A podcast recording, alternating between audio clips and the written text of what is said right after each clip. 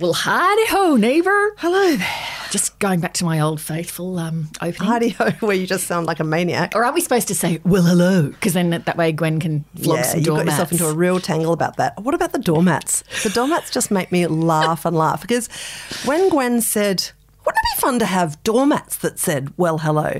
and I think both of us just sort of went, Oh, yeah, Gwenny, be yeah, hilarious." Next thing you know. She's found this woman in Perth who makes doormats, and she's rung her up and said, "Look, I'll have uh, as many as you can make." This woman, mildly shaken, says, "Serious?" And of course, that is indeed what happens. Don't you Uh, think it's amazing, like some people's competence? Like I would say, I've got some very competent friends, but pound for pound, Gwen Blake is my most competent friend. Um, I would put her in charge of the vaccine rollout. To tell Oh, the truth, I mean, totally. you'd have none of the nonsense. You really wouldn't. Every time something is badly organised around any of that, I do think they need like a Gwen brain running it. Like one of those people that's able, my executive producer, Justin, has the same brain. It's like they can see a lot of moving parts in one go Yep. and preempt where, you know, bottlenecks and things are going to happen Yep. and just smooth it over. You, I reckon Madeline has that as well. Oh yeah, yeah, Madeline she's like that. Yeah. Whereas I would be like, if you asked me to organise um, doormats. First of all, I'd fluff around doing stupid Google searches for about three days, and then I'd have a panic attack about like how to, you know, process it all and how would I get them sent out, and I'd spend a stupid amount of money paying people to do things that you know could have been done more efficiently, and in the end, I'd be it would take me a month, and at the end of it, I'd be in treatment. See, I don't reckon I'd even start it because it wouldn't interest me. So I would just. So if Gwen gave me a task like, "Hey, Salesy, can you go and um, pick apart every song on the Abbey Road album?" No worries, I'd get that done massively efficiently. If she said, "Can you go and organise some doormats?" I'd be like, "No, I don't want to. No." I just would never do it. Um, hey, you used the words in treatment, which reminded me of a few things. I'm in this bizarre psychoanalysis rabbit hole, which was sort of sparked by the death of Janet Malcolm, the American writer. Wow. Uh, that just feels like the end of a giant era. The It does. end of Janet yeah. Malcolm's life. Well, Janet Malcolm. Most journalists would have heard of Janet Malcolm because she wrote a book called The Journalist and the Murderer. And if you're of our era Yeah. where you, ju- journalism shifted from being a trade to a profession and you went to university, reading The Journalist and the Murderer, and I remember we had to do an assignment on it, as was sort of a core part of the degree. Um, the book is about uh, her analysis of a book called Fatal Vision by a writer called Joe McGinniss, where he uh, got fly on the wall access to a defendant in a murder case, and then he wrote this book where he basically threw the guy under a bus and said, "I just believe that he did it anyway." Yeah, he signed up to a kind of like an agreement to share profits on the book with the guy. And he was given absolutely unqualified access to the defense and became friends with the defendant. And then, creepily, like over the period of the trial, started thinking, oh my God, I actually think that he, he did it. and then wrote the book, still lying to the defendant, saying, you know, of course you're innocent, dude. Oh, on your mate." friend right behind you. Turns out like about 5K behind you, like on the Dick Cavett show, calling him a killer. And so, and I mean, look, this is one of my favourite little knots of writing. It's so full of um, bizarre intrigue. Um, and he, I mean, the, the book itself, Fatal Vision, is worth a read. The whole case is um, just a bizarre one. Um, but then he ended up getting sued by the defendant who was convicted Yeah. and sued him for sort of like breach of contract, really, like sort of fraud, having agreed to write a book about him being not guilty and then sprung this surprise. Like he never told the murderer until he started doing publicity for the book what the conclusion of the book was. So you can imagine um, the dude's surprise in his prison cell. But Janet Malcolm, in her kind of fiendish way, um, then decided to write a book about the whole thing. And, you know, you're right about journalists who um, have all read that book because they remember it for its absolutely scorching first line, which I paraphrase here, but it's something like I'm Googling it Oh, you you are? yes. Okay, well, I'll, I'll keep Googling padding it. While you find it. it Yeah, because it's, it. it's, it's, I mean, her phrasing is much more devastating I'm than trying. mine would yeah, ever be. that's but- right. I was madly sort of typing and getting constant errors. Um, okay, this is um, this is it. Every journalist who is not too stupid or full of himself to notice what's going on knows that what he does is morally indefensible. He is a kind of confidence man, preying on people's vanity, ignorance, or loneliness, gaining their trust and betraying them without remorse. Yep. It's, uh, So she, ba- the premise of the book basically is just looking at the relationships between journalists and sources, and Yep. the fact that it's an unequal relationship because you, as the journalist, are trying to make people trust you and tell you things, Mm-hmm. and they're giving you this information, and then you're doing with it what you want, and often you're positioning it in the context of what other people are saying, or you're judging them as they're talking, and Yep. so they think you're on their side, but actually you're often either neutral or you're you know you're always supposed to be neutral, or in some cases, like say the Joe McGinniss example, you're actively working against the person. So um, anyway, so she wrote this very very famous book. And I realized when she died, I mean, she was, she was very influential in American journalism and particularly that book. I realized that I'd read um, a lot of, say, articles she'd written for the New Yorker, but I hadn't read anything other than The Journalist and the Murderer. So I did a quick sort of search to see what else she'd written. And she'd written this book called Psychoanalysis The Impossible Profession. Right, yeah. Um, have you read it? by any chance? Um, no, I've read another book of hers called In the Freud Archives, which is great. oh, yeah. oh, she's got another one in that. Oh, there's there's a whole series. Like she's her interest is eclectic and fascinating. Like she's got um, a real kind of spread of of But she must be psychoanalysis in- is very much. You know, Oh, that's interesting. It's quite a strange. I'm about three quarters of the way through it. It's a quite strange book, actually, because it seems a bit, to me, structureless. Right. Uh, I guess maybe a bit like therapy, where she's sort of meandering around lots of different thoughts and ideas, but it centers around this one psychotherapist in particular who she goes every week for an hour Right. and she interviews him about his profession and then she's padding it out with sort of bits of the history of psychoanalysis and Freud and all of the rest of it. It it sounds almost like cult like. She's making it sound like a cult. Right. Anyway, it's quite odd. But then that led me into rewatching a show that I absolutely adored. Can I just ago. can I just quickly Yes, just yes. um, shove one thing in before we move on from Janet? Um, one is that the New Yorker, when she died, ran this fantastic collection of. Janet Malcolm remembered by writers, like Oh, yeah. from, by her colleagues at the New Yorker, and like there are some. I urge you to read it because I think you will find it absolutely fascinating. And in in one sense, this collection answers a little bit of your observation about that book because one of her colleagues remembers she just simply if she got to a bit of a book that she was read writing you know an area that didn't interest her she simply excluded it like she just you know Oh. she just didn't tangle with bits of this sort of the landscape in which she was not interested Oh. and so um, that might be the key i mean a, a, a hint as to the sort of odd structure of, of that book. Um, there was a, also another bit that, from another writer that I'm sure you would love, um, where the writer invited her to attend something. And she's just responded with the most incredibly brilliantly blunt, you know, it's basically, um, thank you so much um, for the invitation, but I don't want to. Thank you. Brilliant. yeah, just, Absolutely I mean, brilliant. superb.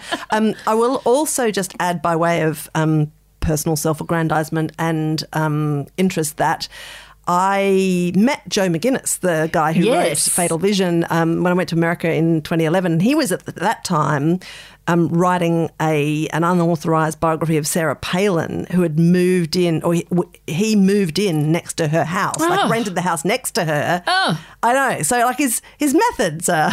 So did, did she? Was it an authorized biography, or no, he just did that? He oh just moved. God. Yeah, right. Wow. And she was obviously highly pissed off about this. Um, I will also mention that his first book called "The Selling of the President," Oh, which is an account of the um, Nixon campaign. You know, the first campaign in which a presidential candidate used an advertising company, and he basically went in and uh, knocked on the door as a 22 year old journo to, at the advertising firm, and they went, "Oh, who? Are you? Yeah, fine, you're a nobody. Sit in." And then eventually just sat in on all of these sort of high level meetings, and then pooped out this book, which was a massive surprise to the Nixon campaign. That's one of the most famous political insider political campaign it's a spectacular book and it really like it, it it stands the test of time anyway he met janet malcolm just once because when she started writing the journalist and the murderer he wasn't and like he knew that she was suspicious about his role and disapproving but he said that he invited her around, like agreed to an interview, but then um, stopped it after several minutes because he After she was like, "What do you make of my idea that Right. any journalist not too full of himself or stupid to know is?" And I always remember what he said to me um, about that meeting. He said, she was like a scorpion in a bottle. Oh. wow. But I thought, like, you know, she's right about journalism in the sense that, like, if you're interviewing someone who's an extremist, right, and they they open with, you know, you want them to tell you, you know, stuff, and they start off with, well, as you know, you know, the Holocaust was a fraud. I mean. There are circumstances where you've got to just button your lip and Of kind course. of allow them to, you know, think that you find that unremarkable or whatever, just so that you can keep the conversation going. Um, whereas obviously, McGinniss, who immediately asked Janet Malcolm to leave his house, you know, that wasn't her te- technique at all. She's just like, No. you know, well, I, mean- think you're a fraud, so let's talk. I think you and I've talked about this before. Mm. Um, just the different ways that journalists in interviews get people to open up and tell them stuff. Mm, and like, um, so going in there in that kind of a manner, I mean, look. I don't know. I, I, I personally would think, well, that's not going to get somebody to open up, but it might if the person was particularly argumentative and liked a bit of conflict. Yeah, so if you were interviewing somebody of that ilk, you know, maybe they would. And Joe McGinniss, I would suggest from his history, possibly is that kind of a personality, although he did throw her out. So, but then there's also um, there's the people who I've read about Joan Didion, the writer, that she basically says nothing, and so it becomes extremely awkward because Right. of her amount of silence. And Yeah. so the person is just blabbing everything because God. Joan Didion's making them The power space, silence. power silence. Um, there's people who uh, I know I won't name who, whose manner but is let's like, call them. whose manner is like the police, Right. where they're quite intimidating in their manner Right. and make you feel like you have to tell them Yeah. um, things. And then I would say that what I rely heavily on is um, my likability and, and apparent trustworthiness, which I would say, which I would say I am trustworthy. But nonetheless, I often will say to people. I know I seem likable and trustworthy, but you have to understand that I'm a journalist and I'm here for your story. Oh, so you actually put a little kind I of. actually yeah. flag it because then I think that makes me seem more likable and trustworthy. Oh my God, you're appalling. That's just. That's so reprehensible. it's very awful. God, I thought But I was I'm a not- jerk for taking them a cake. But I'm trying. but I'm try. I do try to be honest with people and say to them, "This is not an equal transaction, right? Because I'm here because I want something from you, and and our interests might align because you might want to share this information for whatever reasons Yeah. you have. Yeah. I want the information maybe for different reasons because it's a good story Yeah. or because it, it is a um, scoop for my program. Yeah. Um, and so you have to think about your interests, and you know, and Because my interests aren't to protect you. and I'll Uh, often throw other, if I'm trying to get them ahead of other people, I'll throw, without naming them, other journos under the bus by going, by going, and look, not everyone is going to be as transparent with you about that. And I am being transparent with you that Wow. I'm here to get a story. Um, and so, you know, if people are telling you they're doing it to help you, just don't believe them because they're not. They're doing it for a story. So I try hard to be very transparent about the process. Oh my god. Um, but you know, and I think that that is honest, but I acknowledge as well that it is on some level manipulative. Sure, but it's pretty. It's pretty great. I mean, I'd totally fall it's for also it. it's risky as well because you know Have you ever had anyone just say, "Oh my god, I'm looking for somebody to feather bed me. See you later."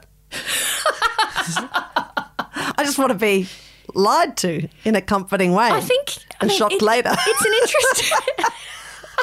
it's interesting that it depends on the person because if it's somebody who's got experience with the media or they have you know Yeah. high level advisors or whatever, they tend to be making a very calculated decision often. Sure. Then Yeah. right, so they I don't, they don't even need me to tell them Yeah. that it's a transactional process, and they will decide, oh, I'm going with you know a current affair because I Hmm. want to speak to that audience, or I'm going with so and so because I have a personal relationship with them, or whatever. Um, if it's somebody who's uh, had no experience with the media and they're more sort of, you know, just have found themselves at the Mm. end of a story, I think that that can be more. I think they are trying to get a sense of who can they trust, Yeah. and I'll often say to people as well, why why are you contemplating doing an interview? Like you tell me what you're hoping to get out of it, Mm. and I'll tell you if that is the kind of thing that makes my show work for you. I think the other thing that these days, you know, frankly, is very advantageous for me is that a lot of people already feel like they know Yeah. me.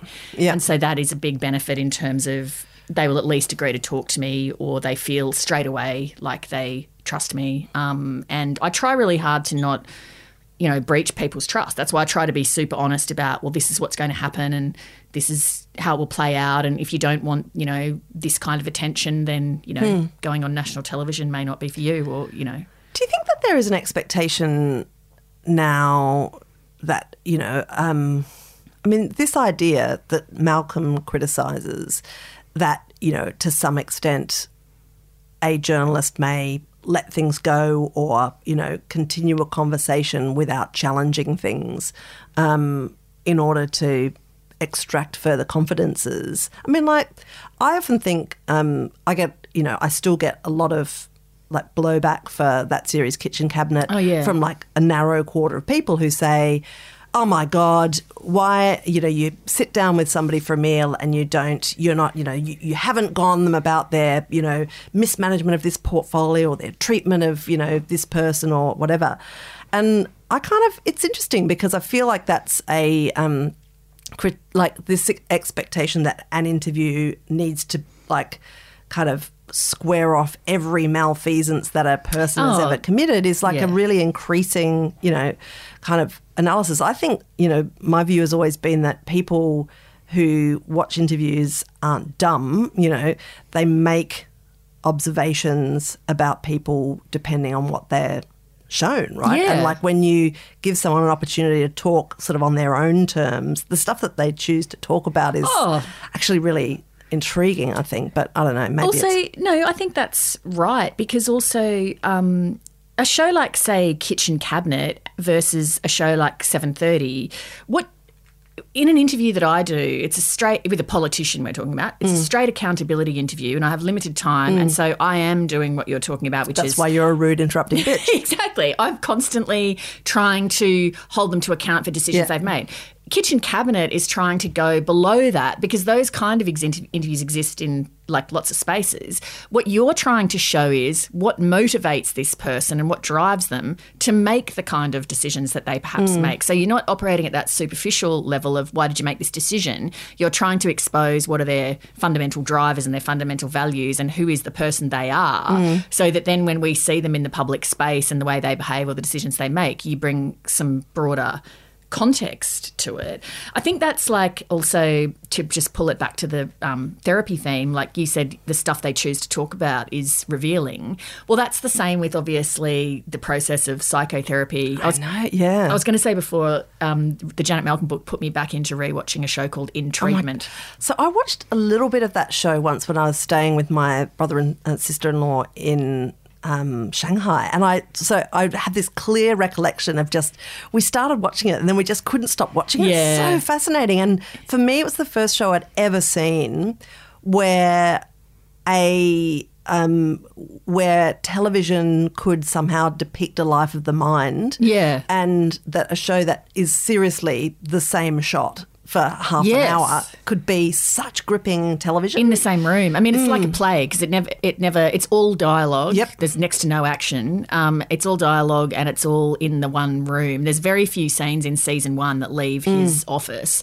Um, also, plus Gabriel Byrne. I just, Oh my I could look at that man indefinitely. I think we, we did talk about this show, I think, really in an early episode of the podcast, but it was interesting to me to rewatch it because I loved it as well when I first watched it. For anyone who hasn't watched it, it's structured in five episode blocks and it's Monday, Tuesday, Wednesday, Thursday, Friday. There's a Monday client, Tuesday, Wednesday, Thursday, and on Friday he goes to visit his own therapist and he downloads about his own week and his own life. So good. Sometimes shares his private thoughts about the patients. Because when you're watching the other four episodes, he's just fulfilling the role of the therapist Mm. and asking questions and responding to what they raise. And so you never really have a sense of what he's thinking. So after it builds, idea. It, it is. And after a while, it builds. You are just dying to get to that Friday episode because you want to know what's going on in his head.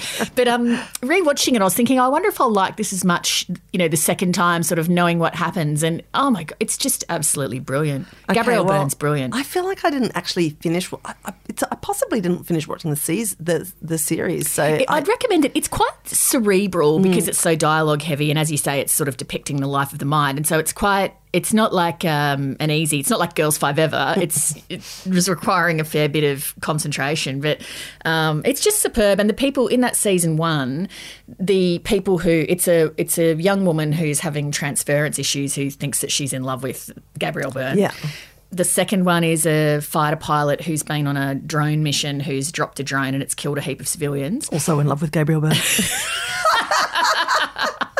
The third one is a young female gymnast who, like a teenager, who appears to have suicidal tendencies, who's played by an Australian actress actress called Mia Vasikova, I think her name is. Anyway, she's superb. Wasikowska.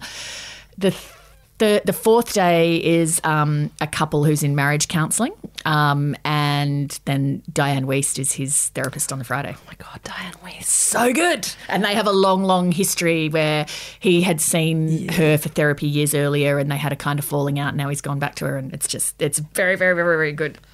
I um Have, I mean, have you had any time for watching TV at the moment? Because you're deep in the weeds of your show. um yes, oh my gosh, news on that. Um but before we depart psychoanalysis, also just there's a podcast um, by Esther Perel called Oh, yeah. Where Should We Begin, which is definitely in this vein. I mean, it's um, um, it's basically the audio of a therapist talking to um, couples. It's mainly about things going wrong in couples. Yeah, just- It's really interesting. Yeah, I agree. I listened to many of them, but um, it's if you're into this sort of genre, it's kind of like it's a bit of free therapy too. I listened to a few, but also I found it a bit like in treatment. Uh, it, it takes a fair bit of emotional and mental concentration, True, so it's a bit draining. And I sort of really, I slightly miss the visuals as well. I don't know why, because it's just like, you know, Zoom. So anyway, Ah. Giving everybody there. a heart attack. Um, oh, yes, no doubt. Um, so yes, exciting news is that uh, we've finally finished making that um, series on women politics that I've been doing for about a year. It feels like ages, yeah. It's called Misrepresented. Misrepresented, yeah. So, because it's this year is the hundred year anniversary of the arrival of the first woman into an Australian Parliament. That was Edith Cowan in 1921, um, and she, you know, I can't imagine what how freaky life was for that woman. I mean, she had a freaky life anyway. She was um, her mother died in childbirth. Um, and then her father murdered her stepmother and then was executed for the crime. So she was orphaned in the most insanely, you know, dreadful way in her teenage years. And then she got married, had kids, became kind of like a real stalwart of the community, activist for women's and children's rights, and then got elected to parliament as the first woman to do so in 1921. And, you know, she was. Um, entered this weird world. You know, there weren't toilets for her in the building. She had to nick home for a wee. she was um, she was like her maiden speech, which is supposed to be, according to the Westminster tradition, listened to in silence. She was heckled, you know, interrupted, and she just like she was just a gold lady. Anyway, um, I've been meaning for years to make a documentary series this year looking at you know what the experience of parliament is like for women so we've kind of even despite covid it was like a you know five dimensional jenga game but like we managed to get around and interview you know like the first female prime minister the first female foreign minister defense minister the first woman to serve in both houses, you know, the first, you know, woman to answer questions in the floor of um, House of Reps, and so on and so forth. But it's so it's this kind of like the series is like it's kind of what women talk about in parliament in politics behind closed doors Right. basically yeah and what the experience is like of walking into a system that still is pretty much designed for men Yeah. and the ways that they get around it and the things that they all agree on and then the things that they disagree on it's really yeah it It must be exhausting to operate in that world. I mean, lots of worlds, you know, the whole world is sort of designed basically for men to be in power, but certain occupations Yeah. ram that home more than others, and politics is right up there. The thing that I've really reflected on this year is just, and talking to all these women and seeing, it's the mental load that they have all the time because it's for them, it's not a question. And like, I think this is why I think sometimes men in politics find it a bit difficult to compute is they don't have to really do the same jumping through hoops that lots of women have to, Yeah. i.e., walking into a room, checking out how many dudes there are and how many women, like working out how to get their ideas listened to and taken up because they don't have the same assumption um, of, you know, being allowed to be ambitious, being allowed to, you know, have ideas. You know, there's still these sort of really interesting um, just roadblocks in the system that kind of still invisibly operate against women. I mean, decreasingly so, I must say. Um, but I just thought it was worth. While all of these women who are still firsts are sort of still alive, Yeah, you know, that's amazing, isn't to kind of get together a bit of an archive of what that's been like, because I think it's been super difficult. And there are some things that have got better over the years, but there are some things also that have got really weirdly harder. And I, um, sadly, I, we missed out on interviewing Susan Ryan by a couple of days. Like it's just unbelievable. She died very suddenly a couple of days before we were due to interview her.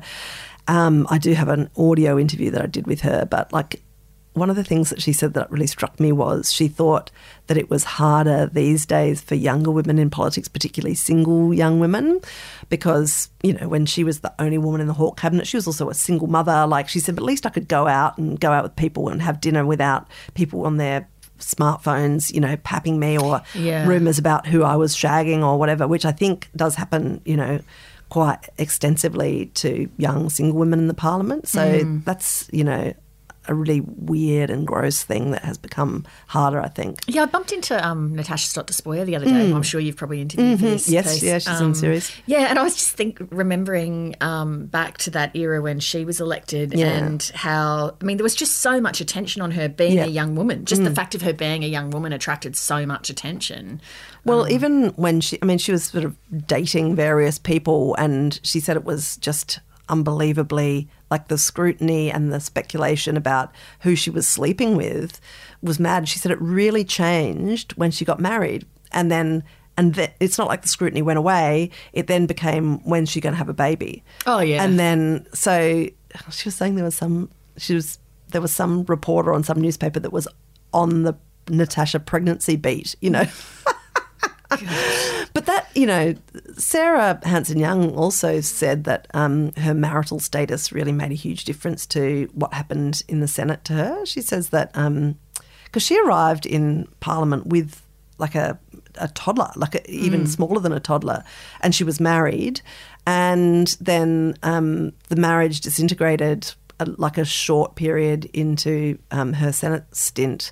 Um, and the moment that she became um, separated from her partner, she said that all of this stuff started, like um, sort of rumors and speculation about who she was having an affair with or who she was sleeping with. And it just actually got to a point over a couple of years where she memorably had to initiate litigation against um, David Leyonhjelm for, you know, carrying on about her alleged sexual activity.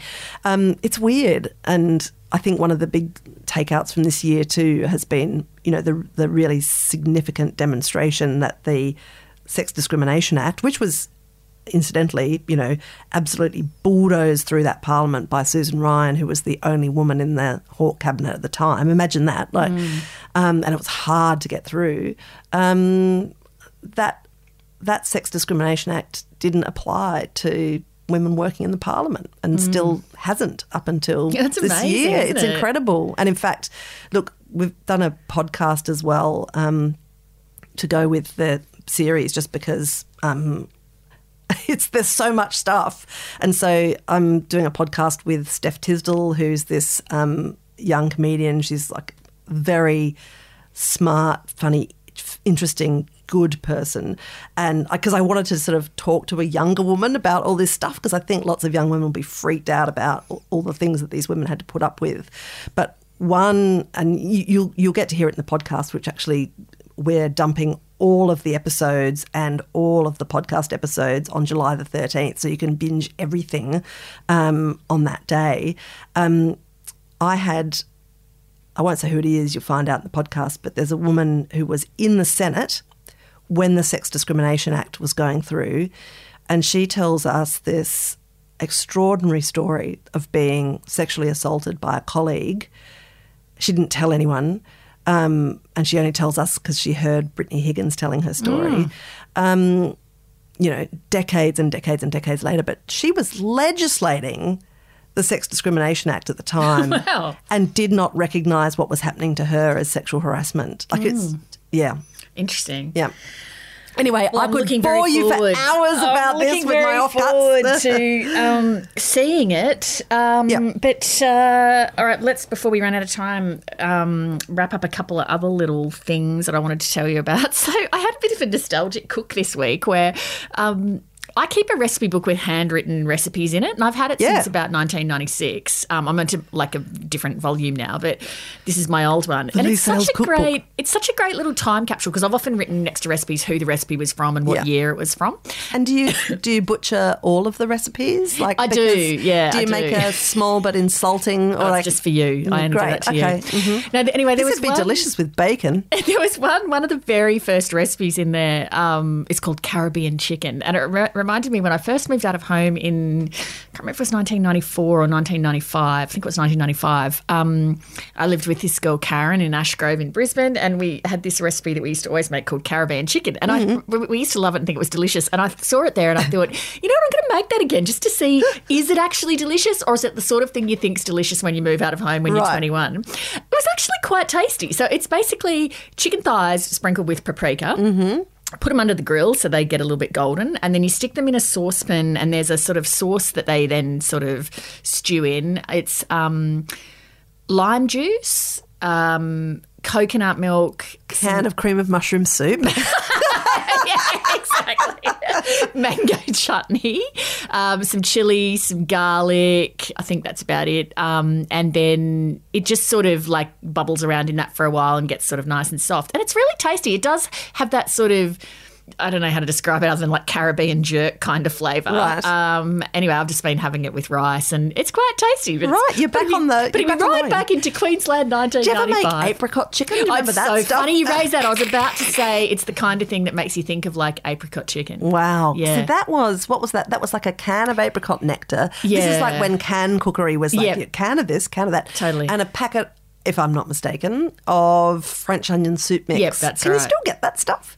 I'm sure you can because there'd be a whole generation of people that probably still cook like that. Would anyone ever have used that stuff to make French onion soup? It just seems to be something that you No. use to make something else entirely. But Like, you know, I nearly just- made French onion soup this week too. my I just, God, not I- out of a packet, but I do love it. My God, that is a great thing to make, It particularly is. if you're confined to your home, Yes. which you know many people are. Um, It's it's essentially, it's super easy too, right? You just like finely slice about eight onions and then you just sweat them down in butter for like hours. Yep. Here's the thing that really shits me about French onion soup recipes. I've never met one that is accurate about how many uh, about how long it takes Oh. to get the onions to that caramelized dark brown. Literally every recipe I've ever done that needs caramelized onions, I just I don't trust Absolute it at all. bullshit. I don't trust it. Yep. Nonsense. What is yeah. it? Is it an international chef conspiracy? I don't know, but I've never. They always go, just give it, you know, eight minutes and they'll be done. Like, no. Absolutely, in no universe does that ever happen. Hard agree. I reckon it takes like an hour at least. Absolutely. and you're always just nervously poking at it, thinking, "Why aren't you?" I being constantly the way? burn them as well. So Yeah. it's just, yeah, it's, uh, no, it takes, you've got to factor in a lot longer for that. I wonder Um, why these these liars. I think we should mean- publish an honest French onion soup recipe. Like I made this uh, last year. Um, there was a restaurant, I think it might be closed now, at Glebe called the Boathouse at Blackwattle Bay, Oh, yeah. and their famous dish was this fish pie. Right. and uh, that, it, the recipe had been published Oh, online. the or something. snapper pie Snapper with pie. the smoked Snapper pie. tomatoes. My God, that is a delicious dish. Um, anyway, I made it. I had the recipe from somewhere, and I made it at home, and it involved onions, and it was Mm. like hours and hours and hours to get the onions to the stage that you wanted them to be at before you then whacked the whole rest of it in. But by Christ, it was delicious. God, I just I love your hate recipe with like your hate relationship. Like, what was that fantastic raspberry um, trifle, Oh, the trifle, that yeah, yeah, that's, you've that's made a few times? Um, yeah, that's raspberry and pistachio trifle. It's the world's most delicious trifle, but like, It's oh, I beautiful. dread every time you make it because you're just on the text bitching and moaning about how much the raspberries cost. And like blah blah blah blah blah blah, the blah. pistachio and then the pistachio And the kirsch. paste. I had to buy a whole bottle of kirsch, and I've used one cupful of it. But if I don't get it, it's not going to have the right flavour. Yeah, it does. Wow. That sends me over the edge. But then every time I make it for somebody, they're like, "Well, this is the most delicious thing I've ever eaten in my It is- life." it is- it the- is absurdly The praise and adoration of my friends keeps me going back to it. Wow, you are a sick woman. So you need some treatment. So yes, I was doing a bit of um, a bit of that, and then I was doing a bit of watching of uh, my youngest child and I. There's a couple of shows on ABC iView at the moment. One's called The Wonderful World of Kittens, and one's called The Wonderful World of Puppies. and we've been watching The Wonderful World of Kittens, and it's just it's so it's Nothing it's- bad happens to the kittens, right? No, and it's not frankly particularly well done, but it's Okay. Just you just spend the whole time just going, oh, he's just so cute. Oh, he's just so cute. And then we talk about which is our favourite kitten. And, you know, it's a good thing to watch with your kids. Except Oh, right. now, you'll be unsurprised to know that that child every night gets into my bed and goes, Let's Can we watch just watch kittens." some wonderful world of kittens together, please, mummy? Yeah, you've opened up the door a crack. That kid's never getting out of your bed with kittens. Exactly. I um I did watch a fantastic YouTube assemblage of um, the fainting goat. You know that breed, Yeah. that brand of goat that um just Yes. in in what seems to be a, just a profound evolution, evolutionary misadventure passes out with stress every time it gets frightened. So of course the internet is full of bastards who've got this breed of goat. They're, it's Oh. American, um, sort of jumping out from behind you know bushes at these goats, and they immediately crumple to the ground. I mean, Oh. it's it's look, it should be prosecuted, frankly, but it's also visually funny? quite amusing. Um, and the goats are unharmed, as far as I know.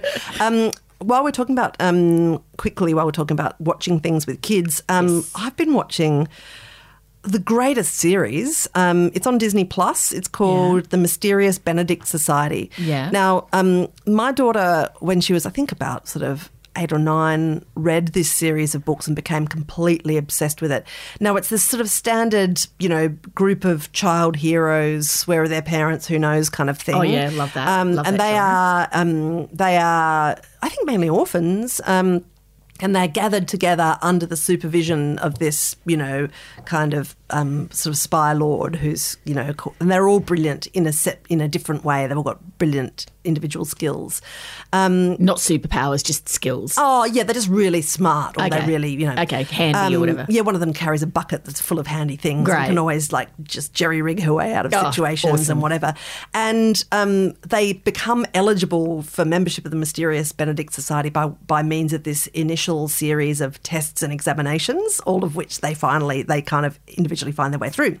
Anyway, it's kooky like the um, Mr. Benedict, who's the you know kind of Svengali, um, is uh, he has narcolepsy, so he'll just sort of like fall asleep at moments of stress. Like it's there's lots of kook in it. It's and the series is just beautiful. It's kind of like it's it's sort of like um, you know Harry Potter or you know any kind of kids society meets Wes Anderson because it's it's kooky and brilliantly shot and and the central spy guy is played by Tony Hale.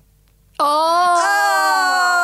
Save the best for last. Yeah, yeah. So anyway, Right. we started watching it, and the whole family's just hooked Oh, because great. it starts off at the orphanage, and you know the kid goes for the exam to you know enter this mysterious academy, and Oh, that go. sounds great. yeah, Okay, yeah, good. It's pretty good. I'm a little bit in love with Tony Hale.